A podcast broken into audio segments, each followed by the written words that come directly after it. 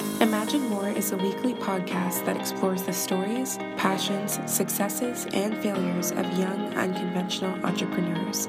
Chantel works to uncover the person behind the passion and unpack the ingredients of their entrepreneurial minds.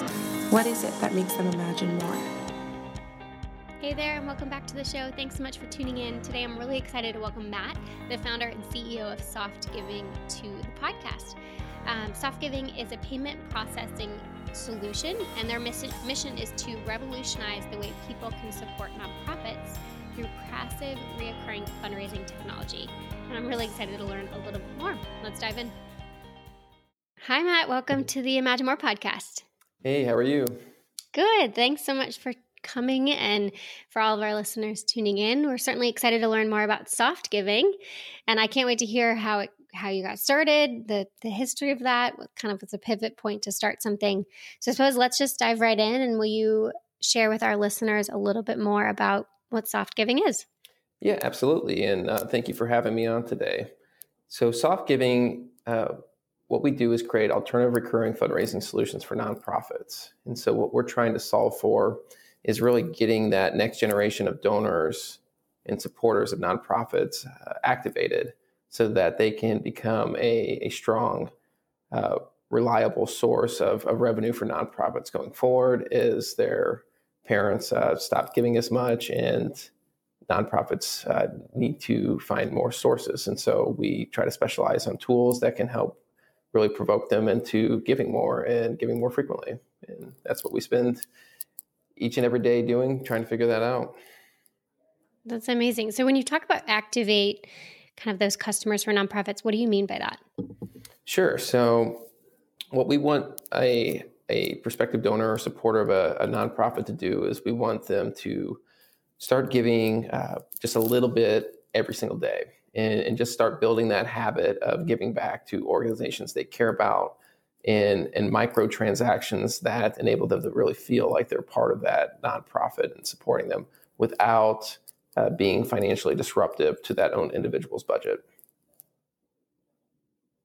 That's really interesting. So, how, how is this kind of you like tap into their? It's almost like a Venmo type transaction, and it just auto drafts. You know, like you say, okay, I want to donate a dollar to this foundation every day and a dollar to this one. Um, how does that I guess back end what does that look like? Sure. So so a big part of it is we treat it like um, we kind of mix the benefits that you receive from like an affinity card or kind of like a rewards card into giving and uh, and we tie it to to micro donations which uh, are essentially just small amounts of change that somebody gives daily. And so a couple ways of which we do that uh, one is through our product called uh, roundup where the donor links their debit card or credit card to their favorite nonprofit and they donate the rounded up change from their everyday purchases so every time they go to Starbucks, they go to Publix, they go to Chick fil A, that transaction is rounded up to the nearest dollar and donated to their favorite nonprofit to where they link their card. The other method is what we call daily change, and that's just an, enables somebody to give just a small amount of change every day.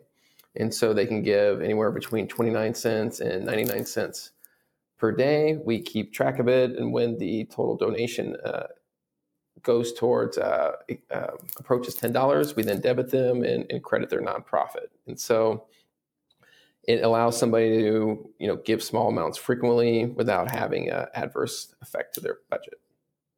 Oh, okay. And so is the platform similar to? Um, I don't think GoFundMe is, is like this, but some of those crowdsourcing sites where the you guys, I guess, business model wise, get a percentage of whatever is donated. Is that the business model? So we actually charge a, a fixed amount per donor per month. And uh, the reason why we do that is when we started, we we looked at other different business models and we thought, oh, everybody's doing percentages, so we should too.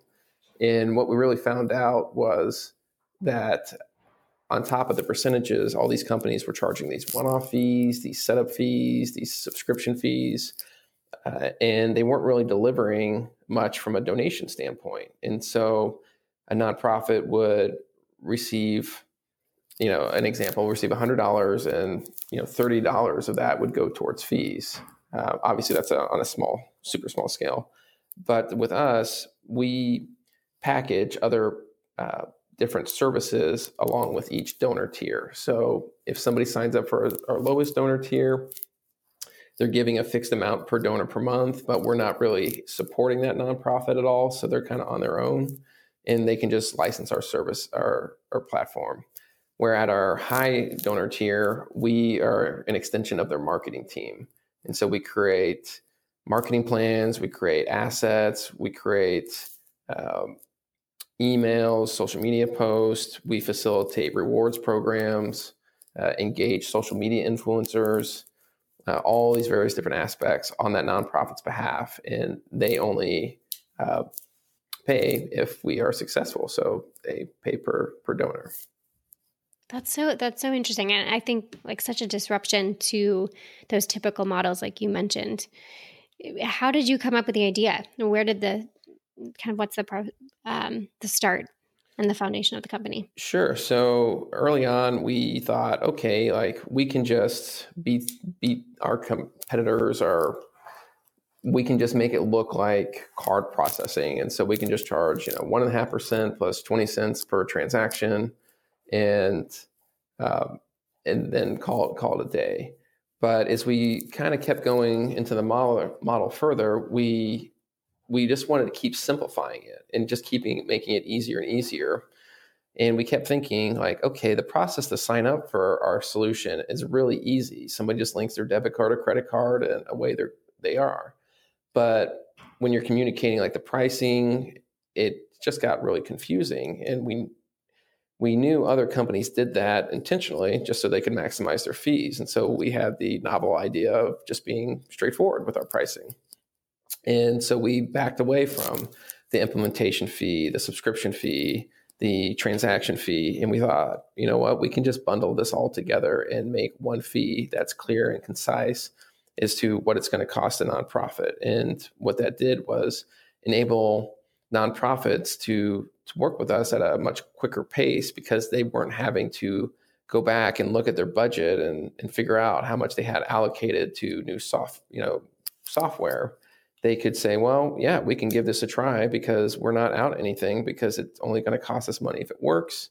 And we only uh, credit the nonprofit uh, money raised. And so we just deduct our fees out of the funds that we've received and net credit them the remainder amount. And so a nonprofit signs up with Softgiving, they're only receiving money. They're never actually paying us and being debited.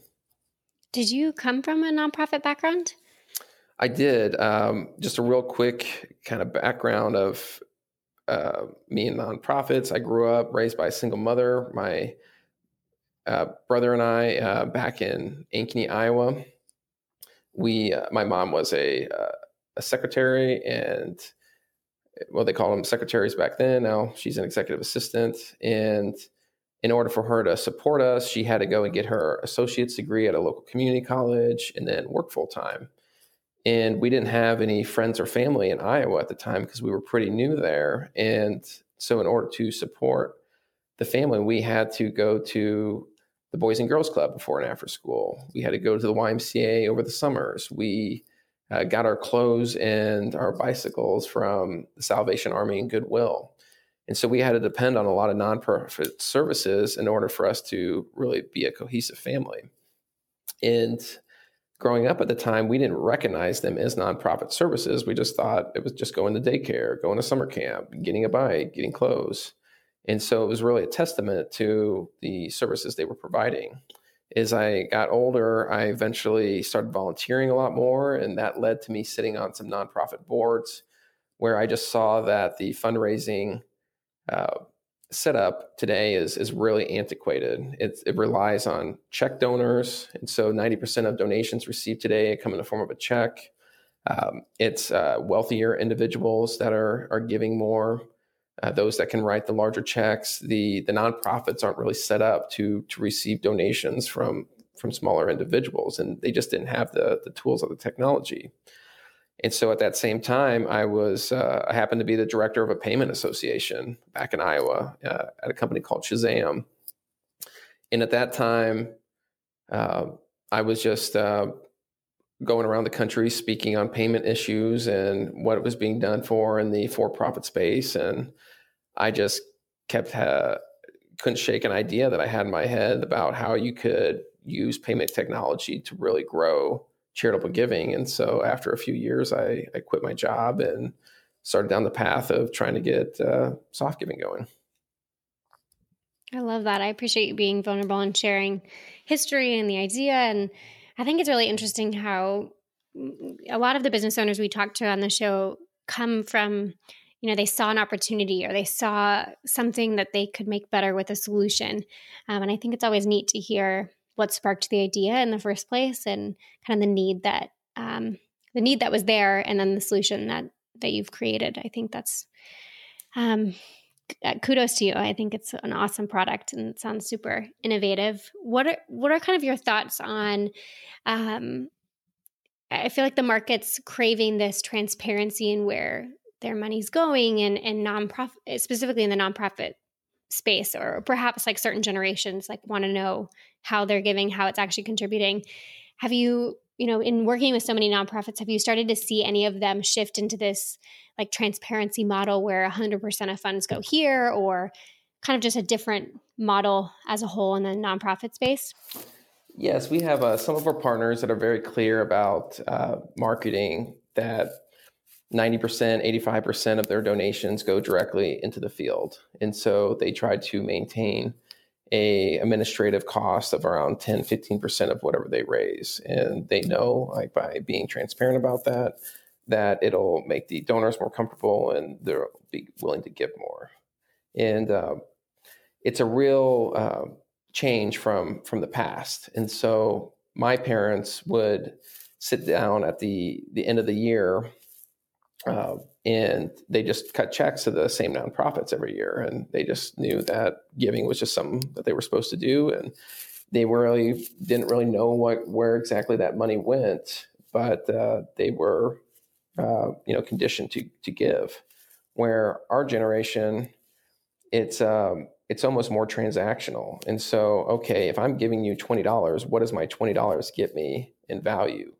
And is that am I helping build, um, you know, an orphanage? Am I helping, uh, you know, five students learn to read? Am I uh, providing shelter for for four animals? Like exactly what does my per dollar value look like? And and then they can make a determination like that. It's it's truly become a almost like an Amazon. Uh, set up as far as uh, how people use their their funds these days. Mm-hmm.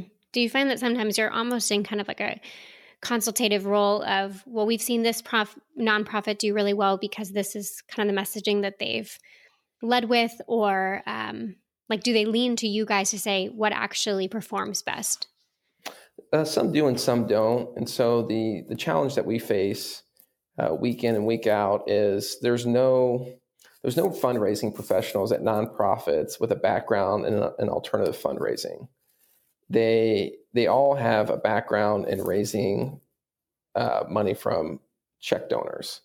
And so when you go and approach them and you try to communicate the solution and what they need to do, uh, they they more often are not default back into what they know. And so our challenge is really finding those that are willing to listen to our advice, take our guidance, and and really think outside the box and how they approach that next generation of donors because they they just don't respond the same way as their their parents do. And it can be a, a real challenge. And, and unfortunately there's been you know a number of times where we haven't been successful with a nonprofit because we just can't get over that hurdle. Um, hmm. but there are those that it does work really well and and they see a lot of success. Are you challenged sometimes with almost or initially when starting like that almost the chicken before the egg like you had to find the nonprofits but you then also had to get people signed up as a as a donor. Was that a challenge initially? Is it ever still a challenge? Absolutely and we're still working through a lot of that uh, today. Uh, being being a very young company uh, our solution is not a ubiquitous solution and so it's not something that every nonprofit has. In fact, it's just a very, very small amount of them do. And so we are are constantly just kind of um, you know trying to trying to introduce it into into new giving ecosystems and and getting the uh, nonprofit to embrace it because you don't have donors coming to them saying hey like i want to give to you but i, I want to give to you in this way um, you don't get that kind of feedback. The the nonprofits are are the ones soliciting the donors and and donors only give if they're solicited. And so uh, very much a, a, chicken and the egg and trying to show success like early on when you have such a limited amount of data and sample size was uh, certainly a, a, very very hard thing to do. And we're we're slowly continuing to gain momentum more momentum but uh, we expect it to become like ubiquitous um, as soon as some of our, our larger ones start rolling with it and then that provides the kind of a cover for the smaller ones to to mm-hmm. get behind it and push it harder.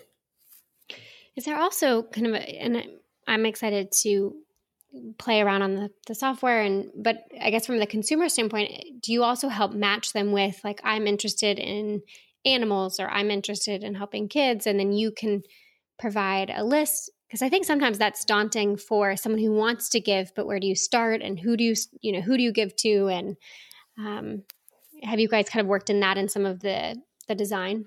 And so early on, we we just kind of took the approach of um, having the nonprofit be the leader of the marketing. And so we give the solution to them and we help them promote it through the channels that they already have established. But Softgiving really sits in the background. And uh, what we learn from that is if you're just marketing to the list you already have, you're not reaching new donors. You're not reaching new supporters that might care about you. And so, what we are now doing is we're rolling out with uh, an influencer program where uh, we're engaging with social media influencers and we're connecting them with nonprofits that have a, a similar mission to to whatever that influencer uh, believes in and saying, hey, you know, this is a perfect match. Uh, you're promoting, you know, these athletic brands or these restaurants or these various different things. Well, your supporters or your followers obviously care about that. So, how about you promote then uh, ways that they can give to these nonprofits that share those same causes? And we then build in incentives for the, the influencer and for their uh, followers to engage in giving is a way of really opening up a whole new uh, stream of, of fundraising that that doesn't exist today. Wow, I, am excited to, to see where that goes. I think that's a very innovative idea um, by just leveraging kind of the power of the social networks and influencers. I'd love to switch gears a little bit and talk about the team, how you built the team, who's on the team, how big is the team? Uh, are you still wearing quite a few hats? Like, what does your day to day look like? Sure. So, right now we have uh, 10 people on the team. We started with, uh, at the beginning of last year, uh, January 1st, we had two people. And so now we're up to 10. We've um, hired some developers. And so we have four developers, and three of them are in Athens, one of them's in Michigan. Uh, we have six people in our main office here in Atlanta. And uh, three of them work on um, kind of the operations and marketing, and then two of them are in business development, and then myself. Uh, the way the team kind of grew is we would keep having different opportunities come our way, and we would start staffing up to uh, anticipate the the growth that we would see from the the larger nonprofits and the need to scale our operations. And so we would just start uh, really getting the feel um, for for different people through just different networking and LinkedIn and just references through people we knew. And uh, my development, we we found somebody in Athens through a, an IT recruiter and brought them on board. And now that developer has brought on then his own team of people that he knows and trusts and has worked out really well. They half of them came from Stitch Fix because they wanted to be part of a, a team that had a, a, great social mission. And doing social good wasn't just like a side project for us, but was truly what the business model was. Uh, the same with some of the others. Uh, one, my uh, my co-founder Chip Harden, he had been at Bank of America Merchant Services, and Tim and I had met at a dinner and talked payments for for a couple hours and, and just really geeked out on it. And then uh, a few months later, he was looking for like a new opportunity, and he, he called me up and we grabbed coffee. And uh, just halfway through the coffee, I'm just like, you you need to come on my team. Like you need to be a part of it. And and he came on and he uh, he has sold you know just massive nonprofits ever since. Just really kicked everything into high gear, and has also led the charge on um, our partnerships. And so we're about to uh, do a formal press release announcing a, a partnership with First Data, which is um, I'm sure anybody in the fintech space that is uh, one of your listeners knows they're you know a top 100 uh, payment um, processor, and uh, you know that was something that that Chip brought us and worked through his relationships, and for a company of our size to be able to to get that kind of partnership in place, uh, you know, it doesn't just happen. It, it, it only happens if you have really good people in place that that work well as a team, and uh, and we're we're very lucky to have have that. That's amazing. So from two to ten in in less than a year. I mean, what what have been some challenges in scaling a team and I mean, building a culture and maintaining that culture? I mean, are there any moments that come to mind of like, dang, that was really hard? or the whole year? yeah, I was going to say, like, uh, yeah. what's been hard? Everything. Everything has been really hard.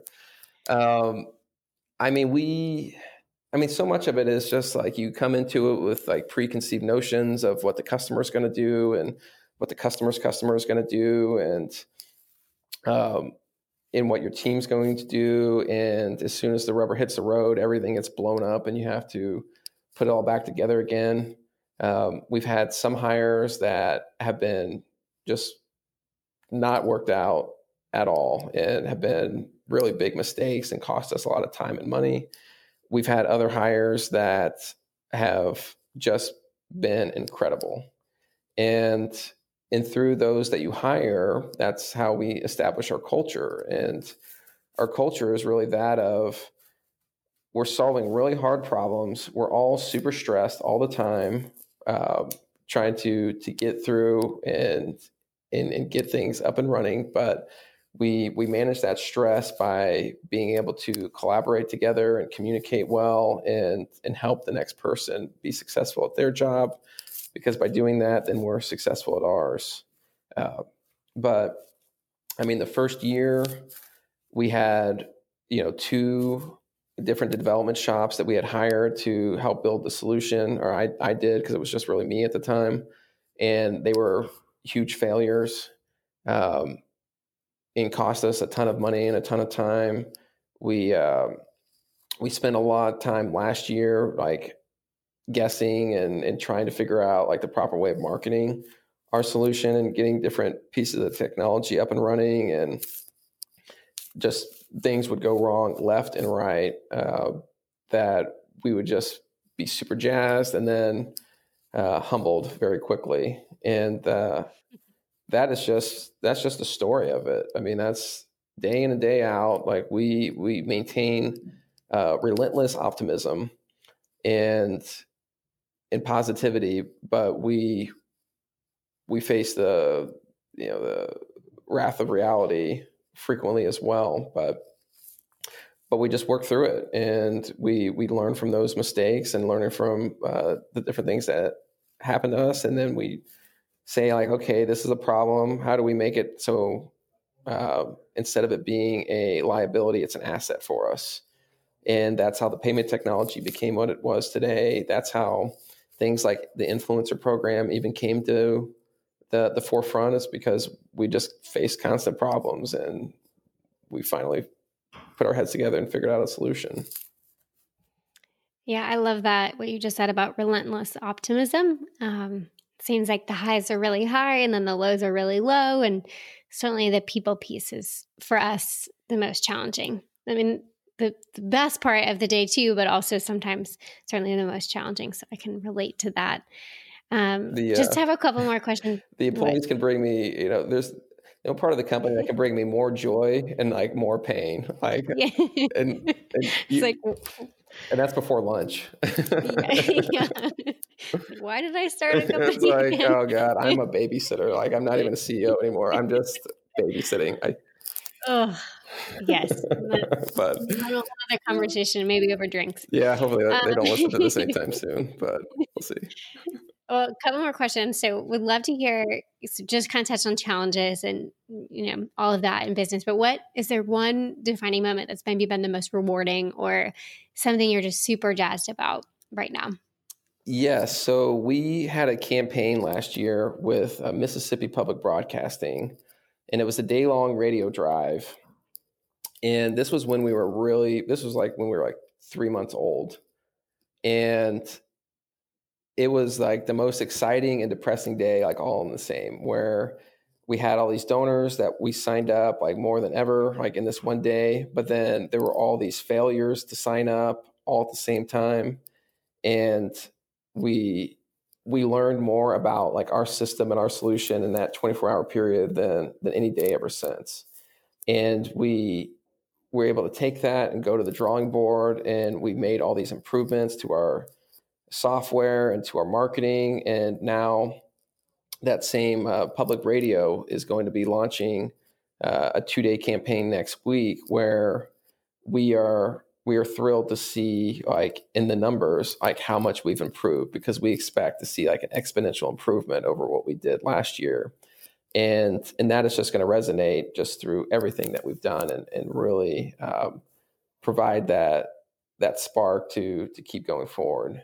Uh, the other piece that we have coming up is we uh, Chip uh, signed uh, World Vision uh, last year, and World Vision is the third largest centrally run nonprofit in the world, and they are launching like a they're doing a mass campaign using our solutions to their supporters and donors um, that will will just change everything for us you know for for forever. And it um, it was one of those opportunities that we got through a cold call and we were able to land the business and single-handedly has helped us raise uh, more money and and recruit, more people and, and sign up more nonprofits and now it's coming to fruition where that campaign will be be launching and uh, we couldn't be more excited that's so exciting. Congratulations on that. Thank you.